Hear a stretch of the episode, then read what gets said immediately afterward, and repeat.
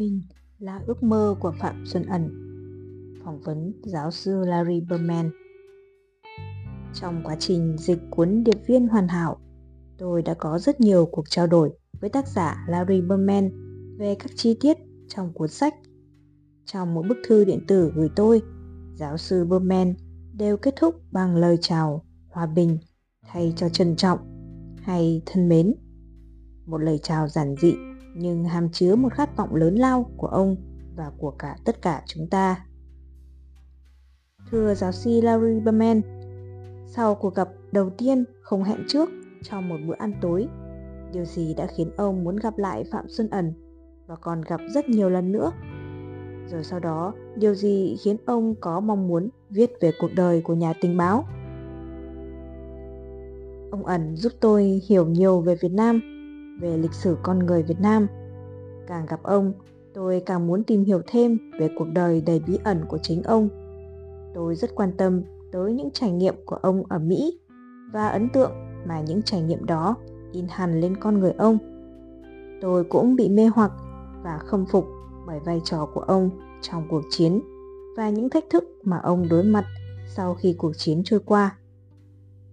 Là một người viết sử về cuộc chiến tranh này, Tôi muốn sử dụng tiểu sử cuộc đời ông như là một cánh cửa sổ để hiểu những sự phức tạp của cuộc chiến cũng như quá trình hòa giải và bình thường hóa quan hệ giữa các cá nhân và hai nước. Sau khi vỏ bọc tình báo của Phạm Xuân Ẩn được công bố, nhiều nhà báo đồng nghiệp và bạn cũ của người Mỹ vẫn tiếp tục có quan hệ tốt với ông ấy. Thậm chí có người còn ngưỡng mộ ông ấy và giúp đưa con trai ông ấy tới học ở Mỹ.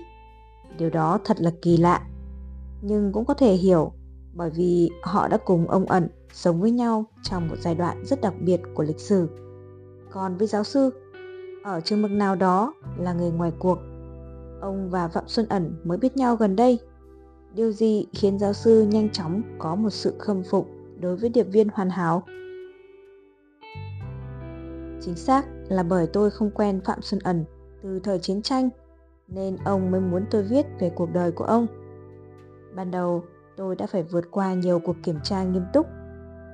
Ông luôn nói không khi tôi đề nghị viết cuốn sách này, nhưng dần dần chúng tôi hiểu nhau hơn và ông đã trở nên tin tưởng tôi để có thể trao cho tôi câu chuyện cuộc đời ông. Ẩn đánh giá cao cuốn sách của tôi, cuốn Không Hòa Bình, Không Danh Dự Nixon, Kissinger và sự phản bội ở Việt Nam.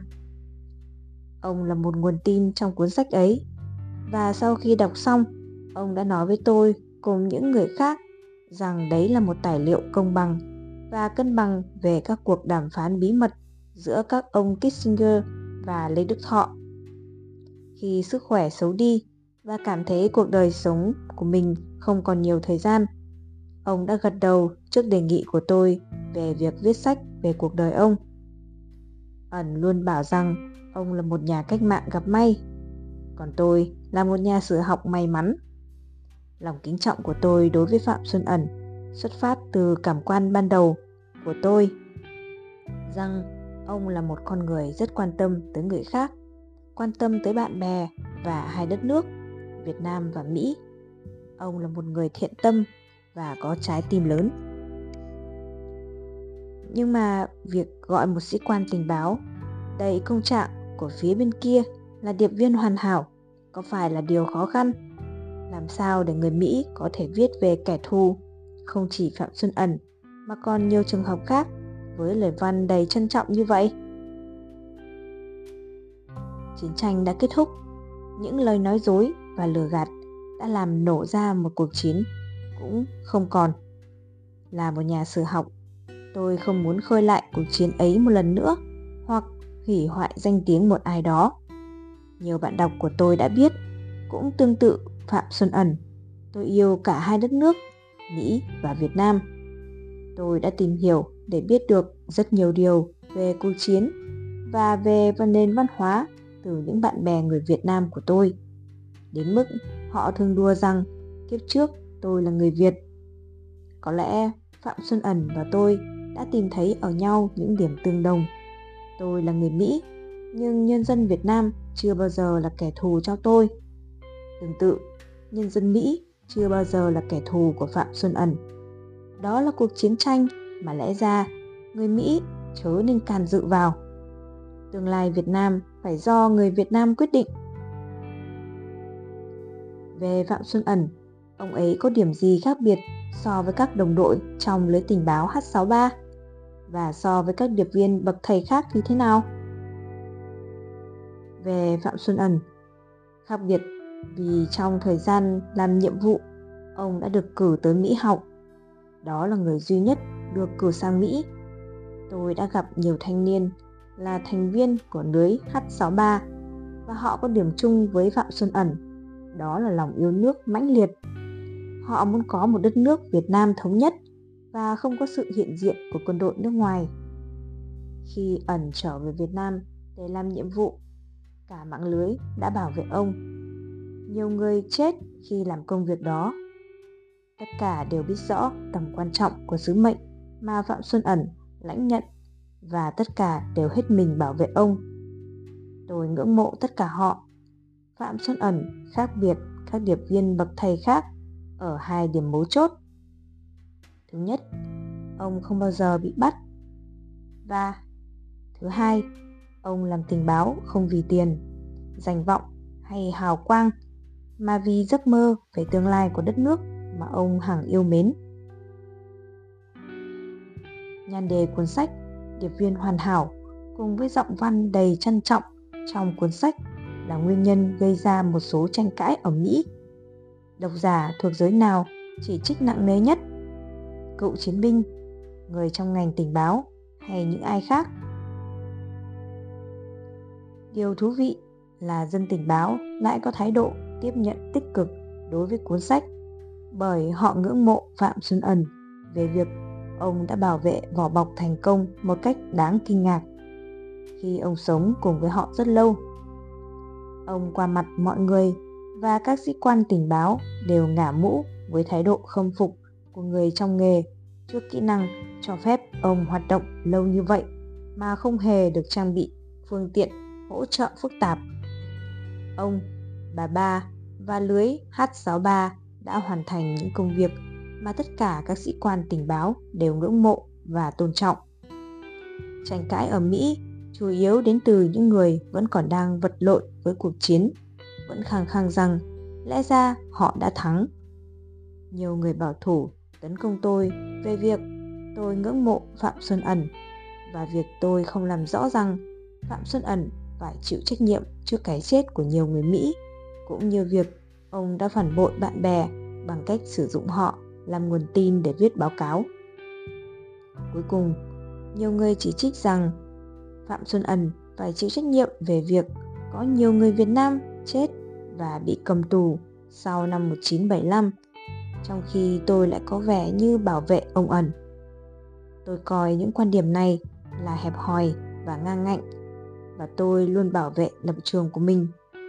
May mắn là số người ngưỡng mộ cuốn sách của tôi lớn hơn rất nhiều so với số người chỉ trích. Nhưng ở đây, anh chỉ hỏi về người chỉ trích thôi. Trong chương bổ sung mà giáo sư mới viết, ông đã tiết lộ vài chi tiết mà Phạm Xuân Ẩn từng dặn đừng có đưa vào sách. Vì sao vậy?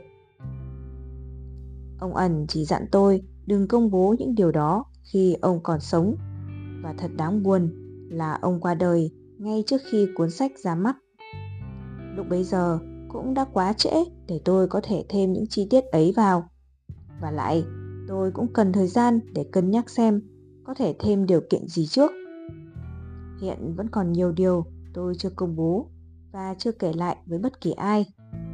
Có thể trong dịp hợp tác với First New Chí Việt để xuất bản điệp viên hoàn hảo lần sau, tôi sẽ kể hết nếu điều kiện cho phép. Sau rất nhiều cuộc gặp, Phạm Xuân Ẩn và ông đã trở thành bạn bè và có vẻ như ông Ẩn đã kể cho ông hầu hết những bí ẩn về cuộc đời của ông ấy. Thế nhưng, dường như ông vẫn chưa hoàn toàn rõ con người thật của Phạm Xuân Ẩn. Liệu có phải ở một chừng mực nào đó, ông vẫn còn ngờ ngợ rằng Phạm Xuân Ẩn có một mối quan hệ bí ẩn nào đấy với CIA? Và rốt cuộc, ông có cho rằng câu hỏi Phạm Xuân Ẩn là ai đã được trả lời. Tôi sẽ không bao giờ nói rằng tôi biết con người thật của Phạm Xuân Ẩn. Tôi cho rằng còn rất rất nhiều điều ông ấy không bao giờ kể với tôi. Phạm Xuân Ẩn đã dành một phần rất lớn trong cuộc đời của ông để nói với người khác điều mà ông muốn họ biết. Tôi cũng không thể biết được câu trả lời cho tất cả các câu hỏi và điều bí ẩn về cuộc đời ông. Tôi không nghĩ là ông từng làm việc cho CIA, bởi nếu vậy thì đã có hồ sơ lưu mà tôi với tư cách là một nhà nghiên cứu có thể tiếp cận các hồ sơ như thế theo đạo luật tự do thông tin. Không hề có một hồ sơ như thế. Thế nhưng, những người khác lại cảm thấy rằng ẩn không thể tồn tại lâu như vậy nếu không có ai đó bảo kê. Một ngày kia, chúng ta sẽ biết được toàn bộ câu chuyện về quan hệ giữa ẩn với những nhân vật cấp cao người Việt tại miền Nam. Chẳng hạn với bác sĩ Trần Kim Tuyến. Viết được một cuốn sách như thế sẽ rất tuyệt. Vâng, còn có rất nhiều điều chưa có câu trả lời, trong đó có các chi tiết về tất cả những đóng góp giúp ông được tặng thưởng huân chương. Mỗi lần xem đĩa phim quay chương trình về cuộc đời của ẩn, tôi đều chú ý cảnh quay những hộp tài liệu chứa tất cả những báo cáo và hồ sơ mà ẩn viết. Hy vọng một ngày nào đó toàn bộ hồ sơ này sẽ được chuyển tới cơ quan lưu trữ của Việt Nam. Và đến lúc đó, chúng ta sẽ hiểu đầy đủ hơn về điệp viên hoàn hảo. Phạm Xuân Ẩn đã qua mặt bạn bè và đồng nghiệp để sống một cuộc sống kép thời chiến tranh. Nhưng đồng thời ông ấy cũng rất tử tế và nhiệt tình với bạn bè, đồng nghiệp. Sau chiến tranh, khi đối mặt với một thực tế khác xa với giấc mơ của ông về một nước Việt Nam thống nhất, Phạm Xuân Ẩn vẫn làm việc cho nhà nước đến tận cuối đời. Điệp viên hoàn hảo là con người của nhiều mâu thuẫn nội tại. Như trong chương giới thiệu mới tôi đã viết, Phạm Xuân Ẩn là một người mơ mộng hơn là người có nhiều xung đột nội tại. Những điều ông ta đã thực hiện trong sứ mệnh của mình là nhằm hiện thực hóa giấc mơ về một nước Việt Nam thống nhất theo hình dung của ông. Phải đến năm 1985, ông mới thấy le lói niềm hy vọng rằng giấc mơ của ông có thể thành hiện thực. Phạm Xuân Ẩn làm việc cho chế độ mới đến tận những ngày cuối đời. Nhưng khi làm việc đó, ông không hề chống lại nước Mỹ. Ông kể với tôi rằng, ông có giá trị với chế độ mới, không phải là nhờ những hiểu biết của ông về nước Mỹ, mà nhờ vào hiểu biết của ông về các động cơ của Trung Quốc, cũng như những vấn đề địa chính trị ở châu Á. Phạm Xuân Ẩn thanh thản nhắm mắt, bởi ông đã đóng vai trò lớn trong cuộc hòa giải giữa hai kẻ cựu thù. Tôi không bao giờ nghĩ Ẩn là một kẻ lừa dối, bởi cuộc chiến tranh Việt Nam của Mỹ đã có quá nhiều dối trá và lừa gạt. Có ai có thể buộc cho Ẩn cái tội là đã đấu tranh, bảo vệ đất nước trước sự xâm nhập của một quân đội nước ngoài để tạo ra những chính phủ mù nhìn. Nếu tình thế đảo ngược, thì tôi cũng sẽ chiến đấu cho đất nước của tôi. Việc tại sao người ta không thể hiểu điều này chính là một bí ẩn cho tới hôm nay. Phạm Xuân Ẩn đã yêu đất nước và con người Mỹ, nhưng rồi ông lại phải dấn thân vào cuộc chiến chống quân đội Mỹ. Và khi chiến tranh chấm dứt, ông lại nỗ lực hết mình để thúc đẩy bình thường hóa.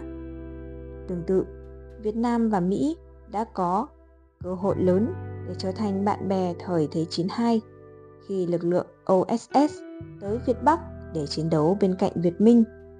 Và ngày nay, sau một cuộc chiến tàn khốc, hai đất nước lại đang tìm cách để xây dựng một quan hệ tốt đẹp. Vậy thì, cái cuộc chiến tàn khốc ấy có ý nghĩa gì? Cuộc chiến ở giữa hai giai đoạn của một mối quan hệ tốt đẹp giữa Việt Nam và Mỹ đã mang tới buồn đau và bi kịch cho hai đất nước. Nước Mỹ đã bỏ lỡ một cơ hội lớn sau Thế chiến II khi không chịu hiểu khát vọng của người Việt Nam. Nhưng điều đó là bởi Việt Nam lúc bấy giờ là con tốt trên bàn cờ chiến tranh lạnh. Các nhà hoạch định chính sách của Mỹ không hề quan tâm tới lịch sử và con người Việt Nam. Họ chỉ quan tâm đến những khái niệm hiệu ứng domino và chính sách ngăn chặn nếu để mất Việt Nam. Chính sách của Mỹ đã được hoạch định bởi những con người bị bịt mắt, không nhìn thấy điều mà người Việt Nam mơ ước. Phạm Xuân Ẩn là người trong cuộc và ông đã giúp tôi hiểu rõ điều đó. Mỗi lần đến thăm bức tường tưởng niệm cựu chiến binh Việt Nam tại Washington DC hay rất nhiều đài tưởng niệm nghĩa trang ở Việt Nam, tôi lại nhớ về nỗi buồn đau và tấn bi kịch ấy. Mỗi lần tôi nghe từ chất độc cam, tôi lại cảm thấy tuyệt vọng về những tổn thương mà chất độc đó đã gây ra cho những người đang sống và những đứa trẻ vô tội sắp chào đời. Tôi đã kể câu chuyện này trong cuốn sách mới của tôi mà sắp tới đây First News sẽ dịch và xuất bản ở Việt Nam. Jumwar, chinh chiến và hành trình cuộc đời của Đô đốc Hải quân Mỹ. Jumwar là người đã ra lệnh giải chất độc cam xuống đồng bằng sông Cửu Long để bắt đầu chiến dịch giải hóa chất. Và rồi, ông cũng hứng chịu bi kịch khi người con trai của ông chết do phơi nhiễm chất độc cam. Về sau, ông đã làm việc không mệt mỏi, đại diện cho các cựu chiến binh và gia đình họ ở hai nước để nêu lên yêu cầu để giải quyết những tổn thương đã gây ra. Gần 4 thập niên sau cuộc chiến, bài học nào từ câu chuyện của điệp viên hoàn hảo mà chúng ta có thể học để hướng tới hòa giải? Tôi hy vọng nhiều thanh niên Việt Nam sẽ có được cơ hội như Phạm Xuân Ẩn đã từng tới Mỹ học và hiểu được lòng tốt và sự sáng tạo của nhân dân Mỹ cũng như những giá trị của chúng tôi. Tại Mỹ cũng như ở Việt Nam, nơi ông làm việc với các nhà báo đồng nghiệp, Ẩn đã tiếp thu được những giá trị và học được một lối tư duy vốn đã trở thành một phần của con người ông. Lời khuyên của tôi cho tất cả là hãy đón lấy các cơ hội để giao lưu và tìm hiểu các giá trị của chúng tôi. Chiến tranh đã qua, Việt Nam đã trở thành điểm đến của rất nhiều người Mỹ, thường là các cựu chiến binh trở lại đây để tìm kiếm câu trả lời. Tôi đã đưa nhiều cựu chiến binh trở lại khe xanh vì mục đích đó. Tôi đã gặp hình ảnh những người đàn ông lớn tuổi, những chiến binh của năm 1968 ôm lấy nhau, nước mắt giàn ruộng và họ nói Thời thanh niên chúng ta đã đánh nhau, giờ chúng ta phải cùng hành động để con cháu được sống trong hòa bình. Đó là ước mơ của tôi và tôi biết đó cũng là ước mơ của Phạm Xuân Ẩn. Nhiều sinh viên của tôi hiện đã đến học tại Việt Nam và nhiều sinh viên Việt Nam đã tới học ở chỗ tôi tại Mỹ. Chúng ta đang tìm hiểu nhau và điều đó sẽ giúp chúng ta có một tương lai tốt đẹp hơn. Cuối cùng, Mục tiêu của ông là gì khi mang cuốn sách này đến với bạn đọc Việt Nam? Tôi hy vọng bản dịch mới sẽ mang tới một sự đánh giá, thậm chí còn tốt hơn nữa về cuộc đời của Phạm Xuân Ẩn. Hy vọng lớn nhất của tôi là một bộ phim dựa trên cuộc đời Phạm Xuân Ân sẽ được thực hiện. Ước mơ của tôi là được thấy điệp viên hoàn hảo được dựng thành phim để chiếu khắp thế giới.